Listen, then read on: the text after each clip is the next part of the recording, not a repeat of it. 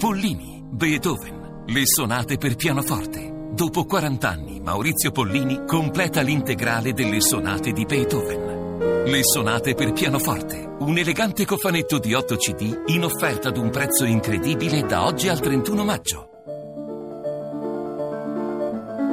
Pollini, Beethoven, le sonate per pianoforte complete, l'impresa di una vita. Da Deutsche Grammophon, nei migliori negozi di dischi. Nella nostra Accademia d'Arte Grammatica, Valeria Della Valle oggi risponde al dubbio di Bruno.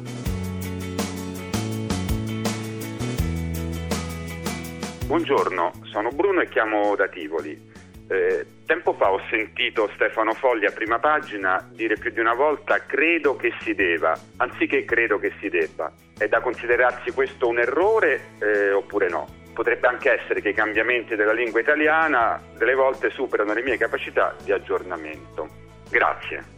Caro Bruno, a proposito di deva e debba, ricordo che per il verbo dovere abbiamo, potremmo dire, due forme concorrenti. Possiamo usare al presente indicativo devo o debbo e al presente congiuntivo deva o debbano e tutto quel che segue. Le forme che ho citato quindi sono intercambiabili. L'unica differenza consiste nel fatto che devo, devono sono un po' più diffuse rispetto alle altre, ma questo non vuol dire che debbo, debbono, debbano, eccetera, siano sbagliate. Anzi, il congiuntivo debba, eh, per una eh, strana contraddizione, ha preso piede rispetto al concorrente deva. Ne approfitto per ricordare non solo che Stefano Folli, perché eravamo eh, partiti da quello che avevi ascoltato proprio da Stefano Folli. Ecco, non solo per ricordare che Stefano Folli normalmente si esprime in un italiano inappuntabile, ma anche che Alessandro Manzoni, nell'edizione definitiva dei Promessi Sposi, decise di scrivere sempre devo e deva e non debbo e debba. Dunque, caro Bruno, puoi fare come lui e come Folli, oppure continuare a dire e a scrivere debba e debbo. A te la scelta.